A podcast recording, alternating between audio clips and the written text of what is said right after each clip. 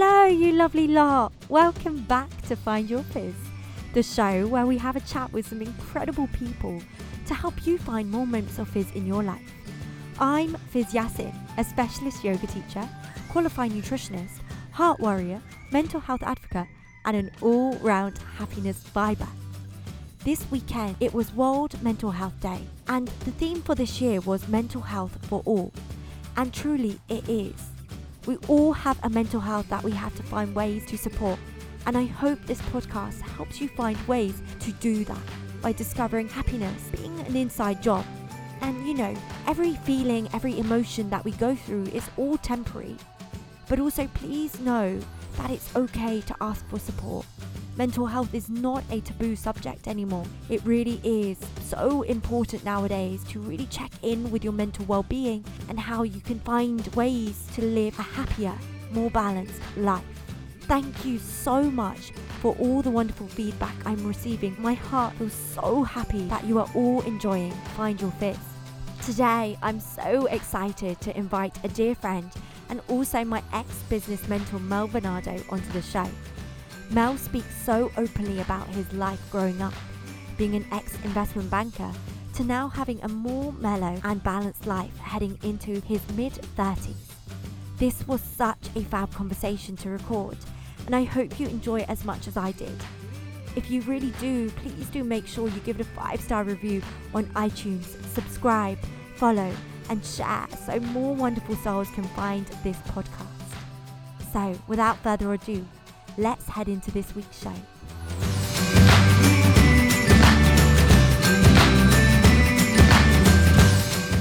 So, this week, I'm so excited to have Mel B in the house. That's right, guys. I've got Scary Spice. I'm only kidding. it is Mel Bernardo. Mel is an ex investment banker, business wise, and currently a teacher of meditation, yoga, and dance fitness. Having started in a very stress inducing environment from a young age, he has dedicated years to improving his mental, physical, and emotional health. He's worked with individuals to help them build an effective brand, put into place efficient processes, a very cheeky human being, and is often spotted with a smile on his face and basically a lover of life, especially food. So, without further ado, let's invite Mel onto the show. Hey, Mel B. hey, Fizz. What an introduction. so, how have you been? Good, good. You know, living the lockdown life, trying to figure out whether it's appropriate to go out yet or not. oh, it's it's just been such a weird time, right? Just trying to figure life out right now is probably the hardest time to figure out life. Yeah, but it's really interesting. I think when you talk to people, their reaction of lockdown, like it, it's like I mean, for some people, I know like they find it. It's been the hardest year eh, of their life, probably. Whereas actually, I think for me, it's been like the most grounding. It's been mm. like stay home, do your thing. I'm fitter than I've ever been because I've been doing more yeah. classes with teachers that I couldn't get to before. Um, I'm like working, which I wasn't doing like six months ago income wise, I mean, it could still always be better, right, Fiz? Mm-hmm. But um, but like, I just think it's so interesting how just having some time at home has been like, actually, let's use this as an opportunity to do things that I haven't slowed down enough to do before. I just say I'm happier than I've been in a long time, I think. and that is the magic of this podcast because we really do look at the happiness sort of psychology aspect of life right now and you know you were saying how you felt the most grounded and you know most content for like a very long time and i feel exactly the same because i know when we had a conversation like you saw saw me running around like dashing from like yoga class to yoga class all across london but not actually living in london and being at home like it does take a lot of energy and i guess like you've been able to conserve that energy by now focusing on yourself a little bit more, would you say? Yeah, a hundred percent. And I think, you know, it's been very confronting. Like, and I think that's probably mm. why people find it so strong. It's like, you know, you've got to stay home with very few people around you. I mean, if at the very beginning of lockdown, if you didn't live with anyone, you were pretty much living alone. Mm. Um, and uh, you know, it's confronting. The only things you've got to do are the stuff around the house and be with yourself. And how many people are comfortable just being in their own company?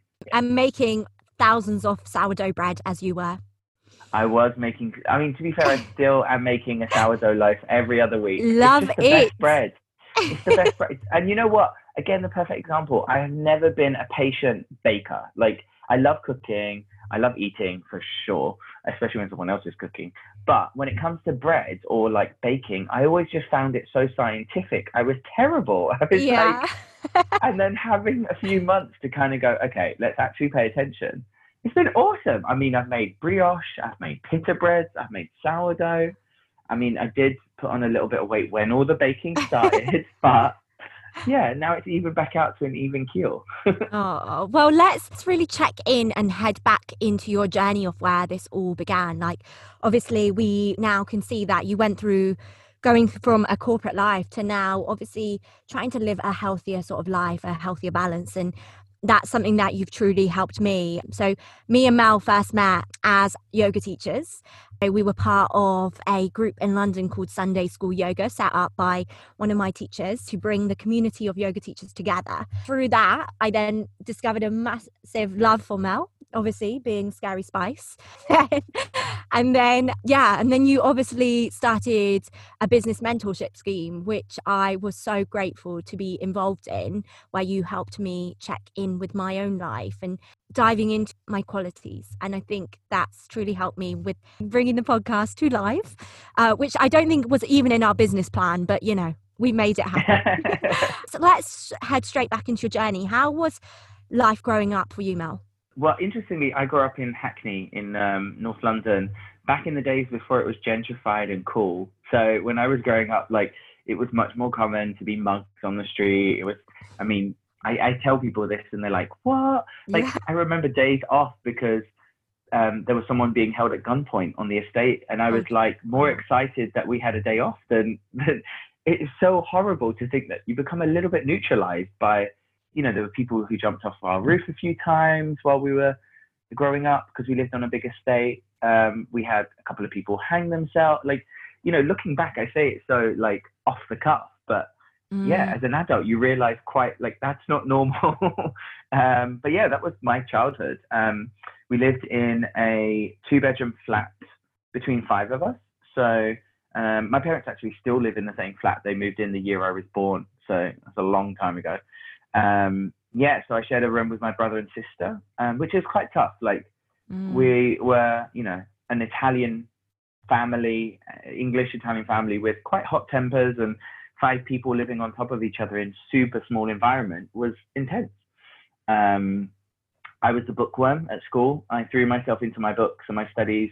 Never had many friends, but I think it's just because I always wanted kind of to think about a way out almost of my living environment. Um, I never enjoyed living in Hackney because I felt I was constantly on edge or constantly like paying attention to fear, I guess, of like what might happen. And um, so yeah, so my my aim was always to try to get into some income quite quickly. Um, did really well at school studies and ended up basically being offered an apprenticeship in the investment banking world at the age of um, how old was I? 18. Um, Wow. 18 going on to 19, so just after A levels, instead of Mm. going to uni. Uh, I chose not to go to university because my parents couldn't afford it, and we were grown up or we were raised very much like debt was not something you wanted, um, which is a very like it's very much my dad's mindset. Like you, if you don't have the money, you can't do something. Rather than borrow the money, do something and then have to pay it back. So um, I didn't ever want to get into debt with uni, and my parents couldn't afford it. So I started working. I was 19, working for a German investment bank. Just like the first three months of each um, period was like moving between different roles, just seeing what was in the organization. Uh, and then after two years, that became permanent, and kind of that kind of jump started. So my 20s were spent, um, or my early 20s were spent drinking lots, just like most 20 year olds. But instead of at university, mine was around the Liverpool Street area, Liverpool Street Station, uh, doing lots of drinks and parties and nights out. While daytime, I was working in various different roles in the city. Uh, yeah, and I, I, I very quickly started to put aside money. And then by the time I was 24, I bought my house where I currently live, um, which is in northeast London. Mm. So yeah, it was very young to be yeah. starting a mortgage.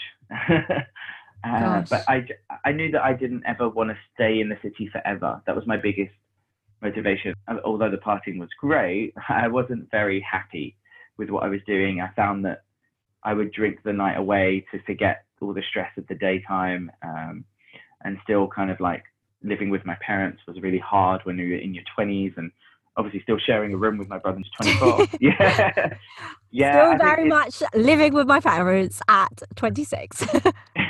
but I think it's a really hard, you know, it's it's hard for anyone in their twenties trying to gain independence living with their Mm. parents.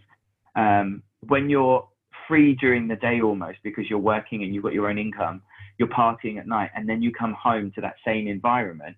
It's even harder because like, you know, I'd come home at the age of like 22, 22, 23 at like two in the morning, not necessarily drunk, but having to tiptoe around my brother and sister's beds to get into bed and not wake the household up and then get shouted at the day after because I was home late and like it's Mm. all of that stuff. Um, so yes, I moved out at 24, and since then, kind of like tried to figure out my best way to get to a place where I could earn what I needed to earn, which is mostly to pay the mortgage. That, I mean, that's pretty much my target, um, and then still get a little bit of happiness. Uh, so I discovered a love for traveling. At the age of 23, I went backpacking around Asia for five or six months by myself. And yeah, so my life, the last, I would say probably the last eight or nine years. So about nine years ago, my niece was born, uh, my first niece and only niece at the moment. Um, I came out as gay, which in an environment like the investment banking industry is quite a tough one to be in. Um, and that kind of spearheaded like, right, okay, now I'm figuring out who I actually am and what that means. How can I, how can I live a bit more of a balanced life? So yeah, Mm. the last few years kind of delved into lots of different other areas. Wow. Going back to being a child. Yeah. And you said you didn't necessarily feel happy or, you know, you didn't have many friends. Do you think that really impacted like having any positive emotions or were you quite a happy, bubbly child? No, I, I definitely wasn't a happy, bubbly child. I was the kid um, who barely spoke. Um, I mean, I can remember we've got a huge Italian family. So my dad has got seven brothers and sisters. So, and my mum is one of seven on her side. so both sides of Mm. my parents' families are huge. And I was always the shy kid in the corner. Uh, I never really spoke Italian, so I never really engaged with my cousins. At school, I was like, I mean, I've, I've reconnected with a few school friends, and they were like, Mel, the person you are right now is who you were at school, but only when you got to know Mel. Like, Mm. Mel was like really super quiet and shy, but then if you, after a few times of like spending time with you, you had those like witty replies and the cheekiness, but it definitely took a lot to come out of. Mm. Um, so no, I definitely I was not the happy bubbly kid. I was very much the yeah the shy one. Threw myself into my books. I loved comics. I loved Disney. I used to draw. I used to read. Used to spend lots of time by myself down at the local library.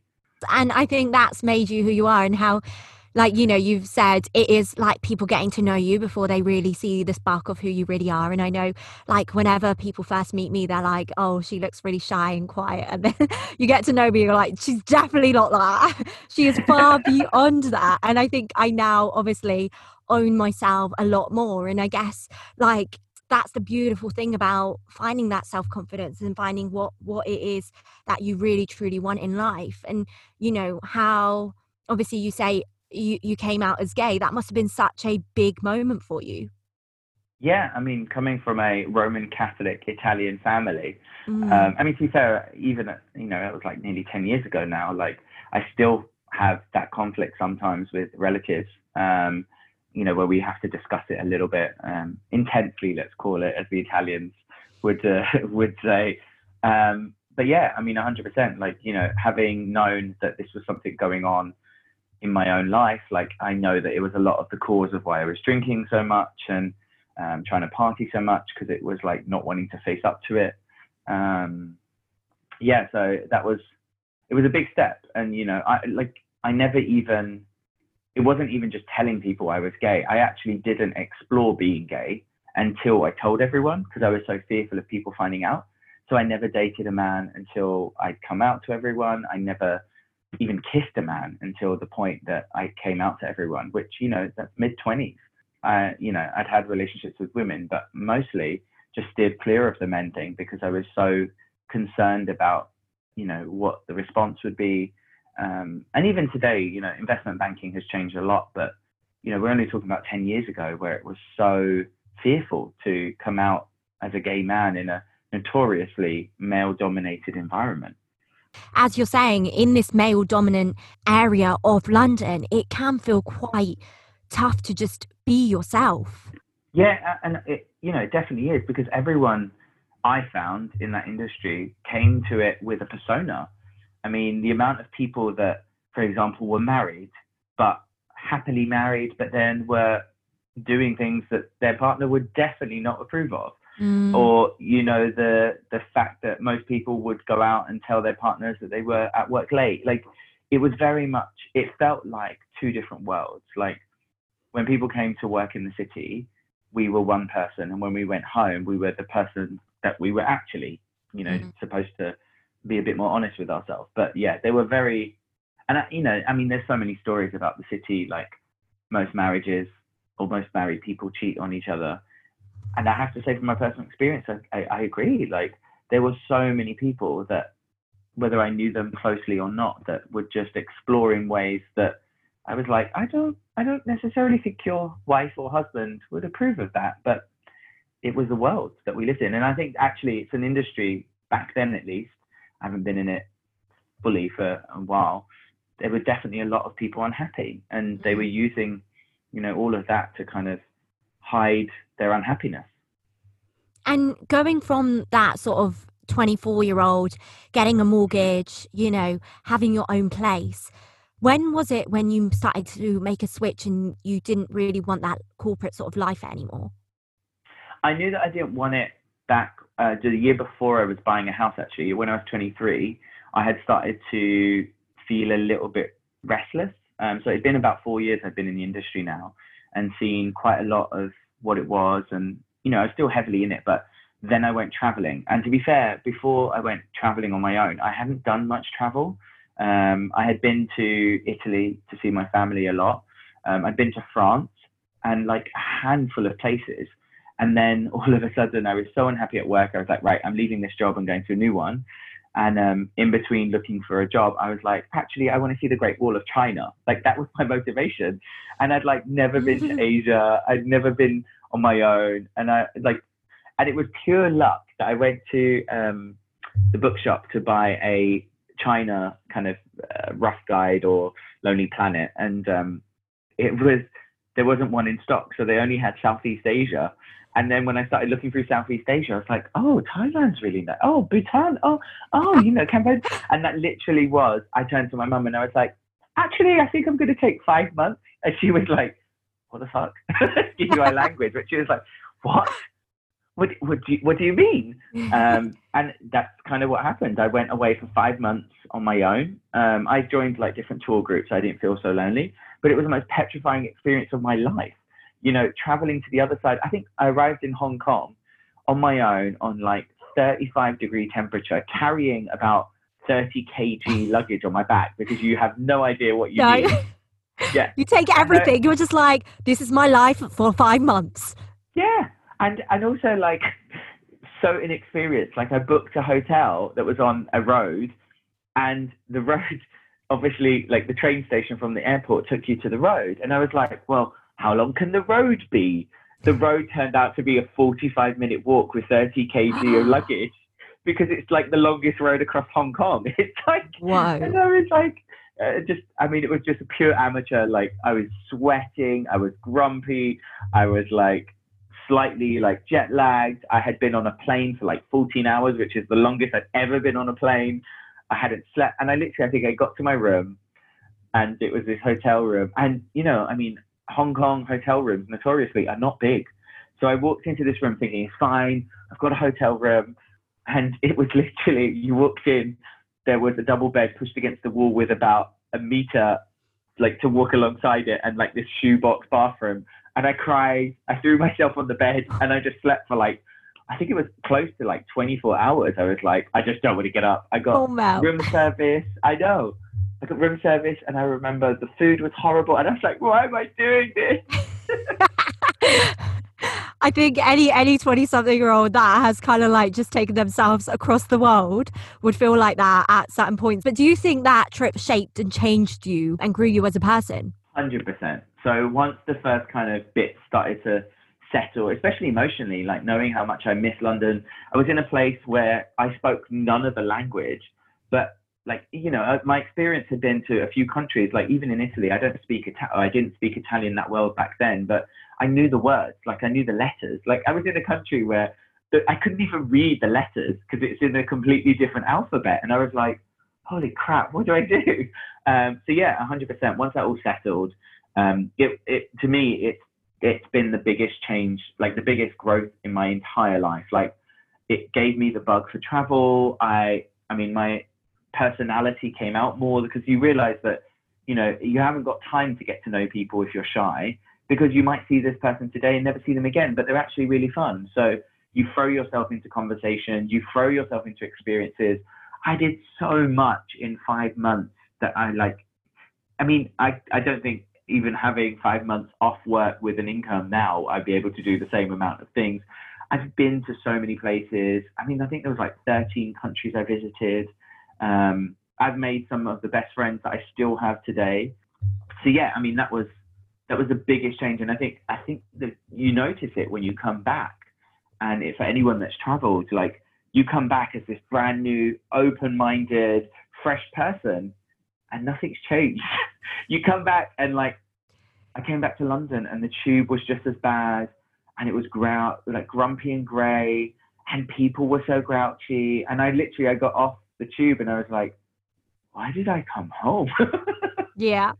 I think anyone would think that when they come back from traveling five months and, you know, you're back to like the groggy. Certain places of London are beautiful, but, you know, just just transport and everything that you were so far away from. And I think I've definitely felt that over the last now, oh gosh, it's been nearly seven months since I've been on the tube. That is insane for someone that was on the tube every single day, like yourself, to now feel a bit like, oh, like I don't want to go back to that completely agree with you. And I haven't got a tube since the beginning of March. So, yeah, we're talking seven months. And actually, I set myself the challenge that I want to not get a tube or bus until 2021. So I'm giving myself another, th- and I'm like, three months. Like, I've just done seven. Like, what, what do I really, you know, same as you, like, was always going into Shoreditch for classes or mm. to see people. And now I'm like, in all reality, like, what COVID and the pandemic and lockdown has done is like, do I actually want to do those things? Because so many times I'm doing them because I've fallen into a habit. And now I'm like, most of the people, for example, that I would have caught up with, I've seen, but I've just driven to somewhere that it's like outside or a park or, you know, you just have to organize it a bit more and you spend more time together because of it. Yeah. Um, I haven't been in for any classes of any kind. I've still been able to swim, like, and now I'm like, what did that actually give me? like, Apart yeah. from the stress of central line. I know, I know. There's oh the central line, one of the killers. um, and I think like, you know, obviously let's let's go back to um so you went traveling, you came back. Did life change for you very quickly? Or did you take some time going back into the corporate world and then sort of start to shift into, you know, developing your yoga practice and then becoming a yoga teacher and a meditation teacher? Like, how did that come about? So um, I, when I was traveling, I had dabbled with them. So obviously, some of the stuff that I had been learning um, while I was traveling included doing yoga in India on the tops of mountains, and I did kung fu in China. You know, so you kind of like dabble with all these activities, and I knew that I really enjoyed them. But I came back straight to the corporate world again. So I joined the same team I'd left six months before, um, but as a project individual. So it was very much more kind of like before I'd been a permanent employee. Now I was a contractor and it just felt so weird because I was back in the same team with the same people six months later, having spent six months, like the best six months of my life, living at home again. And I was just like, gosh, no. I was like, no. um, so, you know, it was within a year of coming back from traveling that I bought my house because I was like, no, I, you know, I'd been six months of not living with my parents while I was traveling and having that freedom. And I was like, no, that needs to happen now. So while I was back in the city, I had the mortgage potential. Um, my drinking definitely started to reduce massively when I came back because I'd been away. And I, you just naturally, when you're away, you're not drinking as much because a lot of the time, like if you're on trips, you're up at seven to go like hiking or trekking or, and you just, you don't want to feel, I mean, there was definitely some times where I did it and I was like, oh my gosh, like it's one thing going to work and sitting on a call, not talking, but like walking up the side of a volcano, sweating because you've drunk too much the night before is not pleasant. Um, so yeah, so within about a year, I kind of started changing my lifestyle, looking to move out, and then it was within I think about two years. Just remembering because when I was traveling, it was actually the crash, the banking crash, 2008. So it was 2010 when I bought my house, and that was the same end of that year that I came out. So like it changed very quickly. Um, and 2011 is when my niece was born. So three years basically from coming back, everything had changed again. And my niece was born in September 2011, and September 2011, uh, the beginning of the month, was when I left the city again. So I left the city, and I was like, I need some time to myself. I've got my house. And then I went to some charity work for a while, kind of dabbled in the PR world a little bit, but I just wasn't happy. And I think when there was lots of gaps between jobs, and I started joining my local gym and started going more regularly to yoga. Um, went back to the city briefly to JP Morgan. I think I did like nine months. And I was going to yoga like every day because we had a gym in the building and I was just hating my, my job and trying to convince myself that actually like it's fine if you just balance it with yoga and meditation, it's fine. All um, good. Yoga saves you every day.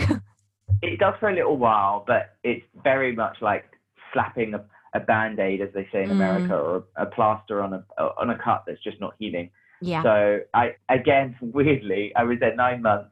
I was meant to be going for promotion, getting like a really great salary, like ridiculous money. Um, and I went traveling. I, I turned 30 that year, and I went traveling by myself again three weeks. So my travel bug had continued, and I was like traveling three or four trips a year, really beautiful trips. And I went to Machu Picchu this time for my 30th by myself uh, Florida, Orlando, and I came back and I got offered the promotion, and I said I, re- I turned down the promotion, and the day after I resigned. so I think oh I'd been back all of five days.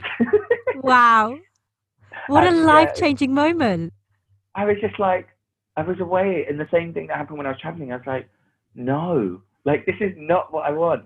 Um, and then I basically had no job, and then threw myself into yoga made some great local friends, Babs and Tess, who um, are really great friends of mine um, locally.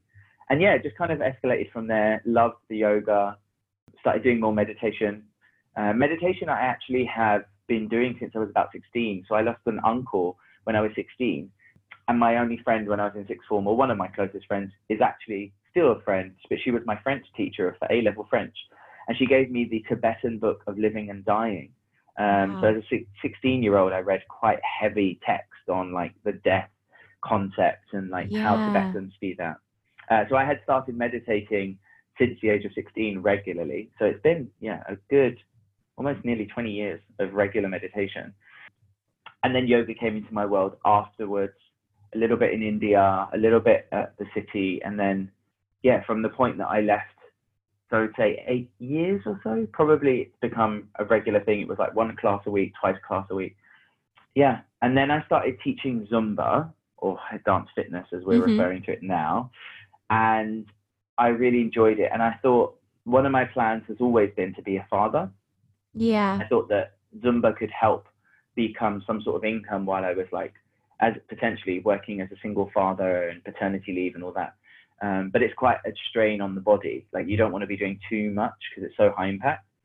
So then I, I was like, my love for yoga was then. I was like, oh, maybe I'll balance this out with um, yoga and learning to become a teacher. And quite honestly, Fiz, like I find that when I make decisions like that, things just spiral. So yeah. I literally said, I mean, I'm sure you know, but like it's, it's like someone just flicks a switch and everything comes your way. Um, so I, yeah, I, I, I basically was like, I'm going to explore becoming a yoga teacher. And then I met my friend Tess, who was studying to be a yoga teacher locally in the local studio. And she was like, recommended them for the following year. And then I found a job back in the city, but part time, three days a week, which I was like, okay, this is ridiculous. Like, I now have the time and the money to do this. And it's like a 10 minute walk up the road. And it's only like one weekend a month. So it doesn't affect anything. And I can pay monthly. I was like, so like all the stars aligned, let's say. Um, and my intention initially was just to learn so that I could deepen my own practice. And then Babs and Tess, my two really good friends, threw me in the deep end. So as soon as I qualified, they both had planned on going on holiday, which I knew, but I hadn't realized they put me down as their cover. So wow. I was covering for like three weeks solid for two of them. And I was like, what? Like that's how we live life as, you know, teachers to begin with. You become a cover teacher. Exactly. Yeah. And yeah, so they threw me in without any experience. And I was like, oh my God. um, but yeah, I think to be honest, if I hadn't have done that, it would have just lingered and then, you yeah. know, like everything, if you don't practice it, you you end up forgetting or getting nervous about it. How old are you now, Mel? If you don't mind Mid thirties. Last week Mid-30s. I turned thirty-five. I sent you some great you chai, did. didn't I? If anyone knows my obsession. Though. well, you know, all the antioxidants in chai are just so crucial. Definitely have helped me through lockdown. I, I remember like you kept messaging, being like, Fizz, have you just like spent all your money on chai through lockdown? I'm like, yeah, 100%.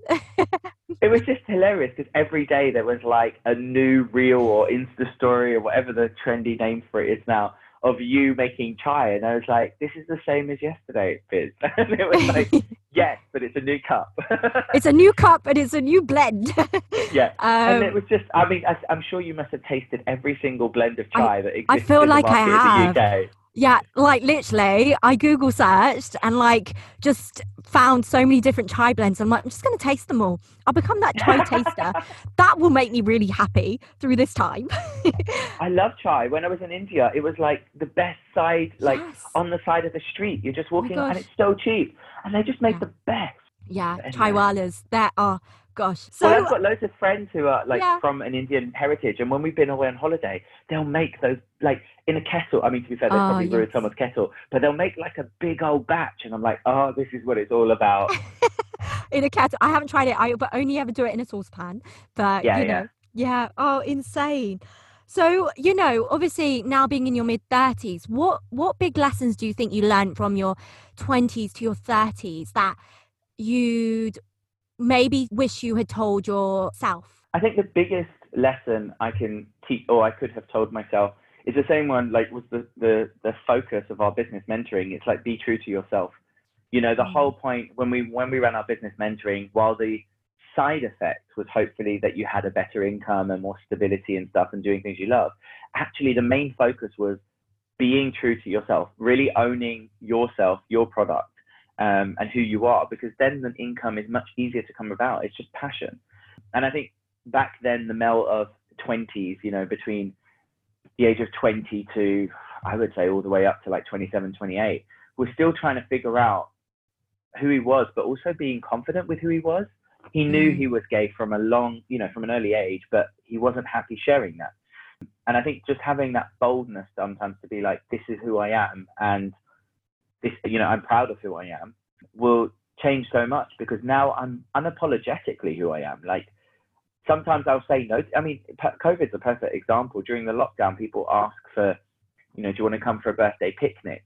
And I'm sitting there and I'm like, is it something I feel comfortable with? And I'm like, no, actually, I don't feel comfortable meeting up because you guys are not socially distancing, which is your choice. But like for me, that's not a situation I'm comfortable with. So no. And I'm happy to say no because you guys are so you're not socially distancing, so I don't feel comfortable, you know. And I think that's quite, you know, that that brutal honesty sometimes, as long as it's delivered in a very honest and transparent way, I think it's such a powerful weapon, and it's quite underestimated, to be fair, because I think, mm. you know, when, when, as you know, as teachers, there are thousands of teachers across the world, hundreds being churned out every month, year across the globe. Yep. What makes us unique is us. Mm-hmm. Like it's mm-hmm. not about how you teach because people have done your teacher training. It's not about the music you use because other people will have that in your playlist. It's not about the poses or the transitions. It's about how you put all that together and let your personality shine through. That's, you know, regardless whether you're doing teaching as a yoga teacher or you're an investment banker or you're a video editor, like the bit that makes this world tick is our uniqueness. Otherwise, we'd just be a boring, dull, bland, grey Yeah. world. Yeah. No rainbows or unicorns. No you know. rainbows, yeah. no I- rainbows, no unicorns, and no like darkness. In the nicest sense, I know it's probably a bit harsh, but like light can't exist without dark. You know, Absolutely. there's no there's no shadow doesn't exist if the light's not turned on. Like everything has to exist. It just needs to be in moderation. and i think that's that's exactly it the existence is so pure and you know i always say to myself don't just live a life to just exist like live a life to make a difference and really just to live. Like we we forget to just live. And i think you know going back to your backpacking 23 year old self like you were living. And i think Mhm. so many people don't do that because they're just so fearful of what life is going to look like or what others i think this relates back to doing a job that you'd love to do. Like you're just too scared of what people are going to say. And i've definitely felt that and i've definitely felt that and i know we were talking about this just before we um, started recording this podcast how you can be so fearful of what others opinions are and i think you know even like me doing this podcast i know not everyone's going to really like it or not everyone's going to be supportive but you just do it because you want to and you just got to give it a go Unapologetic. Like and to me the biggest mantra I can always ask is what do I need to thrive? Like that word thrive is so much more powerful than survive. You know, I Mm. think there's so many people who, rightly or wrongly, go through life just wanting to exist, wanting to survive. And that's, you know, that's completely their choice. Like I say, we wouldn't be this world if they didn't exist in the world.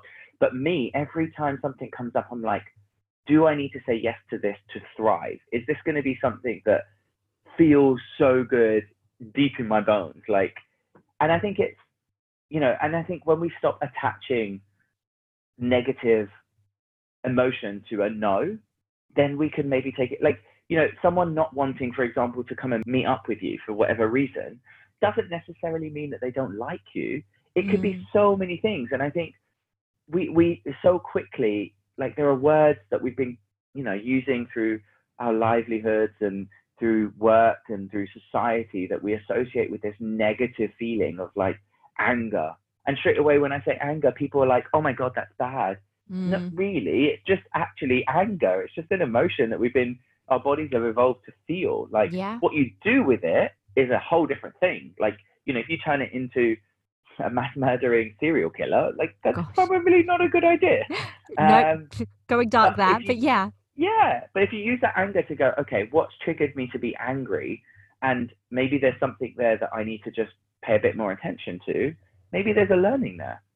Yeah, and I totally feel that. And I think with how you're sort of shaping life now and becoming this sort of freelancer in everything you do to create balance to help others find balance in their working life is just so inspiring. And I love watching like the work that you're doing and how you are inspiring that change. So, yeah, just thank you for being authentically, unapologetically you, which I, I definitely feel like without you, I wouldn't have been able to just really understand that you've just got to sometimes give it a go and just see where it takes you. And also sometimes take risks, you know, the, Yeah. you know, as as children, often the, the from our generation, our parents were were brought up in a world that stability was their focus. You know, you know, if I tell my parents how many times I've changed jobs, they they have mini heart attacks every time. They're like, why why would you do that? And even my Italian family, you know, they come from a place where work is not easily available to them. But Mm. I've always been of the opinion that, again, if you trust yourself and you trust that when you do work of any kind, you do it to the best of your ability because you're really happy about doing it, then there will always be something that comes up. It might go through tough times before it happens, but it comes up. And I think you just need to be really honest about, about like, you know, if a job comes to a point where you're really not working very well, you're actually really resentful, you're actually finding yourself in a bad place and you've tried lots of different things to, you know, resolve it, it's time to move on. Like that doesn't mean that it's it doesn't have to be negative to move on. It just means you've outgrown it. And it just means that something else is where you need to be. Um, so yeah, I'm I'm very much fluid. It probably my CV looks like I change jobs all the time, but to be honest, it's like I change jobs when an opportunity arises and it feels right, or an opportunity has just got a bit stagnant and stuck and it feels wrong. And I'm like, okay. And you know, I'll be I'll be the first person to be like, oh, I'm quitting my job. And my mom's like, what are you doing? Do you have another one? I'm like, no, but I'm sure something will come up. You know. Yeah. Just go with the flow, right? That's the best exactly. way to do it. Do you think you've been the happiest you can be at this moment in time?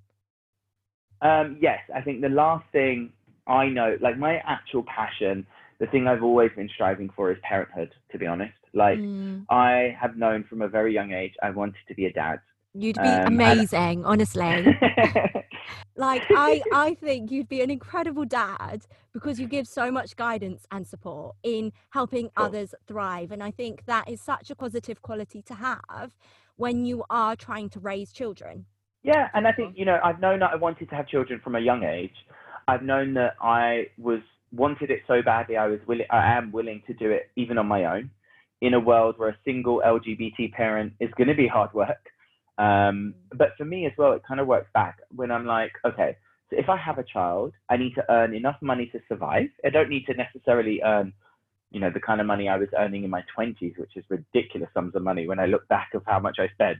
Um, but equally, like, I want time with the child. Like, I find in the world we live in, especially living in London, there's so much pressure on working and more around work and income and career and stuff than there is about actual work life and home Mm. life. And to me, like, I want to have an opportunity where I can spend, you know, five, six hours a day with my child um, without suffering low income or without suffering, you know, that potential stress of low income. So to me, it's like everything I've tried to do is not only trying to bring together my city skills, let's say, but my well-being attitude as well as that flexibility around Mm. timing.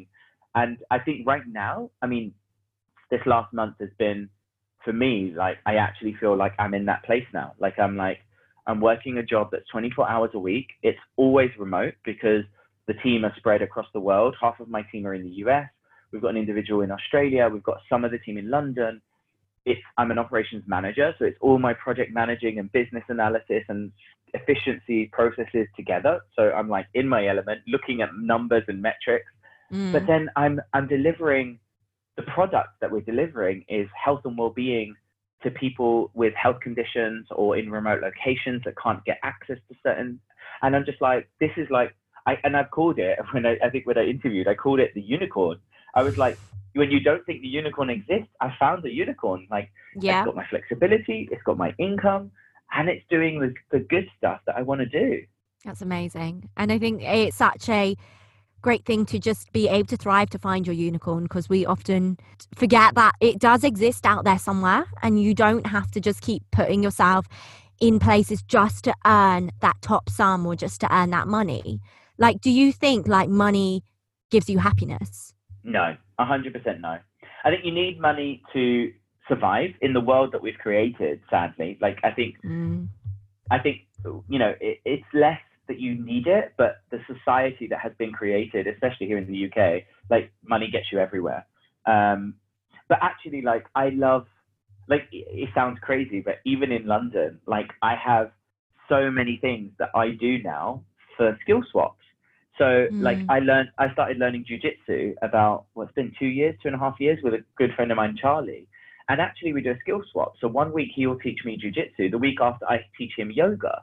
So to me, there's no exchange of money, and it just feels so much more powerful. Where, like, I, it's almost like my gift to him in return for his gift to me. And mm, you know, I, I started piano lessons at the beginning of this year locally from a music shop, and I don't pay for them. I've been doing, I've done 20 lessons, and I've got a new batch starting soon. And in return, I, I manage their website. So to that's me, I'm like, like that that bartering concept that our ancestors used to have, or you know, it's just so much more personal. And I'm like, like why should perfect example my time as a project manager in the city be worth over a thousand pounds a day, but my time as a project manager for a yoga studio be a hundred pounds a day? Like yeah. the job, you know, the job is the job. It's just Mhm. the industry. So to me, I'm like, I would love to just go around offering my time or skills or services in return for the stuff I need. Mhm. Um, you know, I grow tomatoes in my garden and herbs in my garden, and that's you know all of that is definitely a lifestyle I would love to introduce my child to. Yeah, I love that of the idea of seeing a child just grow up with such grounding foundations and i think that's that's so pure in your quality. So what top tips would you give a 20 something year old the first question would be who are you? And that sounds like a really broad topic but actually it's way more deep than people let themselves appreciate because it's like who actually are you? Like mm. beyond all the bluster beyond the like socializing person because when you socialize you're always someone different beyond the work, like stripping it completely back. And probably this year, 2020, is the one year that most people will have some understanding of that because they've spent that time contemplating. So my first question would be figure out who you are, um, like really genuinely. And that doesn't mean that you need to know what you want to do for a career or mm. job. It just means what makes you happy. And to me, when I get a little bit stuck or lost, I write down a list of three things that make me thrive. You know, and it's my niece, is always on that list. Yeah. Um, moving. So for me, that could be swimming, yoga, dancing, whatever it is. Like just moving makes me thrive. And the third one is always food. Like, you know, like whether I'm cooking or whether I'm eating, like good food, which comes back to my Italian heritage partly because, you know, meal times are such a big family thing. Yeah. Um, so to me, it would be who are you, which could be just what makes you thrive. Advice would be be honest with yourself and others about that. Once you figure out who you are, be honest with yourself because opportunities will come from you putting yourself out there. And sometimes my third one is take a risk. You know, as 20 year olds, we we say we're willing to take a risk, but actually we prefer being a little bit irresponsible rather than taking mm. a risk, which are very different things. Like taking a risk is putting faith in yourself or someone else or you know what you've proposed to move forward with. And you know, even when you and I were working together, Fizz, my biggest advice to you constantly was take the risk, Fizz. Like, mm. put it out there because once you put everything on the line, things respond, things come back, things happen. Yeah, and I think you you really really helped me own like who I was because I think for so long you get caught up in this sort of comparison of trying to discover yourself through others' eyes. And that really, I think, is the thief of joy. Like we always talk about how comparison just takes away so much of who we are because we're constantly trying to thrive to be someone else. But it's better to just authentically be you 100% and really, really nourish your own values, I feel. Yeah. And, you know, perfect example is like the industry we work in as a yoga meditation teacher. Like mm. anyone outside of that industry just sees us as like these really zen, calm, yeah, fantastically planned and super chill. That's total totally rubbish. not. Like, um, I yeah, I mean, most of the time we're not paid very well. We are running around like headless chickens from class to class to one, not let people down because we don't want to yeah. let anyone down, but also so we can make enough of a living to live. You know, I would say the first two, two and a half years, I probably fall into it now and again, but I was definitely much more about like checking out other yogis on Instagram and like, oh my God, they can do that pose. I can't do that. Maybe people won't come to my class because, or you know, someone's posting regularly on Instagram and I'm not. Um, but like, I mean, even again during the pandemic, I completely let go of Instagram posting. I've, I think during this whole time, I might have posted since like April. I might have posted like three times, and mm. I'm like, that's what feels good for me. Um, and it's not what the world expects of a yoga teacher, but I'm like, I don't give a shit. It's, yeah. I don't care. Yeah. Um, it's like you yeah if, you know me you know how i talk you know who i am and you know what's available. And yeah i think the biggest thing is just being true to yourself and going right this is what i am this is who i am and how can i show that? You know whether that is posting regularly on instagram whether that is mm. funny morning dance pose it posts in you know to crazy dances in, in your kitchen yeah. In your gym jams. In my you know, gym jams yeah, but you know those kind of things, and you know, I think this podcast is a perfect example. You know, this is authentically and un- unexcusably fizz. Like this yeah. is, you know, it doesn't matter if one person listens to this. It doesn't matter if no one listens to this. But you've put together a representation of you and the people that you want to talk to. Absolutely. And I think that's powerful. Oh, mate, thank you. Honestly, yeah, that you've you've literally just said it in one. That is exactly what my aim is with this because I definitely don't don't feel like you know I, am going to become the next Fearne Cotton with this. but at the same time, I just want people to know that there is support out there and that, you know, there is so much joy to be found. And simply, even if one person listens to this, I hope they find some sort of joy from it or some sort of yeah support that they really wish someone could have told them when they're going through this time because it's so easy like to look at your friend who is maybe like you know 25 got the best job possible, um, is just about married, having a baby or whatever, got a house, and judge yourself to that. Where for me, it's just like, no, just authentically live your life, do the projects you want to do, and yeah, just find the happiness. rest will happen. The rest will the happen. rest will happen. Oh, I think this You've is got great. nine years before you even get to me, Faith. Oh, nine years gosh. before you get to my age. I, I, I hope I'm as wise as you when I get to that age. so like you let's don't get as many wrinkles. Oh, bless you. So let's move into the lovely happy quickfire round questions. So the first question being, what one thing has made you happy today? I would say breakfast.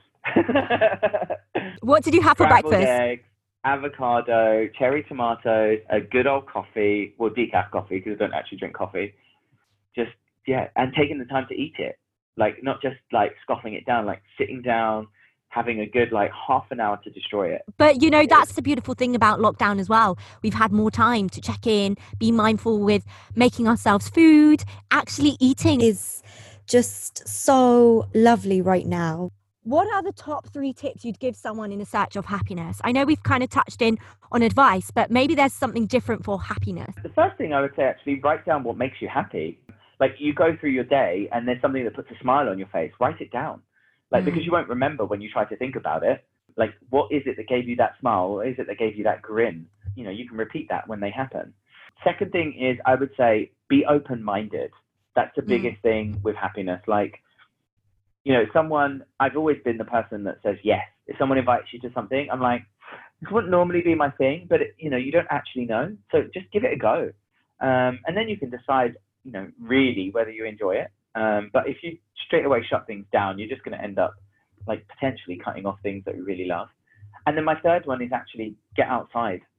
And I'm, I'm lucky enough to have a garden in London. So like the regular, like going outside, watering the plants, brushing my fingertips across the leaves, sometimes kicking my shoes off and just stepping on the grass, it makes such a difference. So Mm. even if that's just like going out to your local park or but like the barefoot experience of being on grass or mud is just so refreshing. And all of us have done that as kids like splashing in puddles and running through the mud. It doesn't go away. Just because we grow up we're just grown up children. Like we're yes. kids in adult bodies and people get so serious. So yeah I those are my know, too serious. This is what I don't like. You know, that first week of lockdown was just, I think, pure joy where, like, you couldn't hear any cars, there wasn't any planes, there was, like, no trains, or, you know, bare minimal. And you could just really hear the birds tweeting. You felt Oh. nature, you felt the breeze hit your skin. And, you know, for the first time, I was so grateful for that feeling. And I live in Berkshire, like it's a very countryside sort of area where I live. And it's just been so nice to just get out in nature. And I really forgot about it because I was so used to just running about, getting on the train and not seeing the world for what it was. Yeah, you just forget. Like Yeah. you walk past the same places all the time, and you just a bit like when I was saying about my childhood. Like you just get a bit neutralized by things because they happen too frequently. But yeah, like I definitely. I mean, I never used to be one for going out for walks very often, and now I try to go for one every day or every other day, even if it's just 20 minutes, because it just makes such a difference. Even just walking around the block, going to the park, sitting with a book, and yeah, I think those are my biggest tips. Um, yeah, the get- the getting outside is so powerful. absolutely. I, lo- I love those. I love those. Thank you. So, if you could do one thing to make someone happy, what would it be? Oh, that's an interesting one. If I could do one thing, I think, I mean, it comes back to food. I love cooking a meal. So to me, whenever someone's down, because of the way I react when there's good food, like, and I think that the, the joy of someone spent time really cooking you a meal is just so personal. Um, so to me, it's always like cooking food. So it could be that I've had local friends or who have struggled a bit through lockdown, and when I was doing my baking, I would bake sourdough bread and I would leave it on their doorstep, not go near them, knock on the door, and just be like, "Hey, I baked your bread," and you know that really like brought tears to people's eyes that I'd spent that kind of time to just consider them and make them a loaf of bread. Um, so to me, I think for me to make someone happy, I would always probably come back to food, making them the best meal. Oh yes, I, I definitely agree with that. I think that food is like joy. Food is like love. It definitely makes me happy. when you when you get it right, it's so powerful and yeah. Yeah. Oh, wow. So, this is leading on to our happy activity. So, what is the happy activity that makes you happy in life and you'd like to share with our listeners to maybe challenge them this week to go and try that and see if it brings them happiness? Dancing. Yeah. Dancing is the biggest thing. So, having, I mean, I, I started Zumba having to get across a lot of inhibitions because I was the only young 20 year old in a male in a class of middle-aged women feeling very self-conscious. And to me, once you let go of that, and again, like we said about other bits, like not worrying about what you look like or what other people think of you, is so liberating. Mm. Um, you know, we do it if we've ever had drinks and been drunk, like it happens naturally, but like learning to do that sober, just letting go and just dancing. And to me, like if I'm feeling in a rut, you know, I might be working and you can't get out or whatever, the first thing I'll do is I'll grab my headphones, I'll put on a banging playlist or song and just dance. Like there doesn't have to be moves that make sense. I don't have to be wearing certain outfit. I can just dance. And that release of, you know, I'm sure all the endorphins and all the right hormones just is powerful. So my challenge to everyone is to spend half an hour dancing this week. I love that. And if you haven't seen Mel's moves, you've got to ch- go check out his hips because his hips don't lie. I truly mean that. it's hilarious. So it's I've had so funny. yoga and to dance, and they're like, "Your hips don't do that in yoga." Yeah. Like, I know. When the music takes me. it's so funny because I think it's like one of your students always records your session and she's just like looking at you and I'm like, is she even dancing or is she yeah. just recording you because she just finds your hips so mesmerizing? It's it's quite insane. she's hilarious. Yeah, she does say that I've that my hips move more expressively than she's seen in um, in a man for a long time. And yeah, she's she's like, I'm her goal, I'm her uh, target for what she wants to move like. That is but again, it comes back to no inhibitions, just being yeah. unapologetic you, whatever that looks like. Like, just shake those hips. exactly. Definitely on that dance challenge. So 30 minutes this week, that is going to be the challenge to just dance like crazy. Dance like crazy and share it. Tag and you, share it. tag me. Let's, let's yes. see these dances. We want to see these. So we need that hashtag find your fizz and tag in Mel and myself, and we'll be sharing your details in a moment. So, what does finding your fizz mean to you? Oh, uh, so for me, that is all of the things that we've been talking about. It's first realizing what does make you happy, because that's the biggest question that most people can't answer. What makes you happy? And then once you know what makes you happy, repeating it over and over. You know, it might not be all the time, but like finding a way to figure it out. Like I know movement makes me happy. So when I'm struggling, I'll do a movement, you know, whether that's a swim or Zumba or yoga or whatever it is. And I think finding your fizz should be, quite frankly, the mantra or the life goal for everyone. Mm-hmm. Because what is the point? You know, we live on this planet for, let's say, 80 years in this life, um, if we're lucky. And that's not that long a time, you know, mm-hmm. that's not a mm. huge amount of time. So to me, what better way than to spend that time trying to find your fizz, trying to just find how to make the most amount of happy memories as you can for yourself. Yeah, I, I 100% agree. And I think that's such a beautiful way of taking it to the end of this show because, you know, happiness is different for us all. And what you perceive to be successful is simply just truly being authentically you. And I think I've really taken that away from this conversation. So just thank you so much, Mel. It's been such a pleasure talking to you. Thank you, Fizz. It's been great being here. Before we end, how can people find you? So they can get on my website, Instagram, Facebook. It's all called the same thing. It's just called Shake Up Fit. So the idea was always to shake up an industry. So shakeupfit.com, Shake Up Fit on Instagram, or Shake Up Fit on Facebook. Amazing. I'm sure we'll be shaking our way through this week with your conversation. so thank you again. And I can't wait to see you soon in person one day. Yes, one day soon. We'll do one a, we'll soon. do a walk in the park. We can drive somewhere. Oh, that would be so nice. With food? Obviously with food. I'll even bring a sourdough loaf. Yes, I would love that. I would so love that. You All bring right, the buddy. chai, I'll bring the bed. Oh yes, I'll bring the chai. Of course, of course, I would. You bring chai, I'll bring bread. oh, sounds perfect. Well, thank you, Mel. Have a wonderful day, and I'll see you soon. Bye. Thank you, Chrissy. How great was that? Thank you so much once again to Mel for coming onto the show. Honestly, he is just full of so much love, laughter, smiles, wisdom, and pure support. I really took the powerful phrase of just being unapologetically you from that conversation. And I went and had a little search and found this wonderful quote that stated, Never be sorry for who you are. Your personality should never be shrouded in what society expects of you. Be shamelessly, unapologetically you. You will find the world rallies behind those who carve roads of their own. Wow that really spoke to me, and I think that basically summed up the conversation that Mel shared. Thank you once again, Mel. And if you do take part in our Find Your Fizz Happiness Challenge this week by simply dancing for 30 minutes, tag me in at Happy Heartflow so I can see that these conversations are really making you think about movement and energy and finding happiness with all our tips. Thanks again, guys, and I'll catch you next week. Remember, if you did enjoy this, Please do rate, review, subscribe, follow, share, all good things. And every five star review I get makes me closer to getting this podcast out to more people. So thank you so much. I'll see you next time. Bye for now. Peace.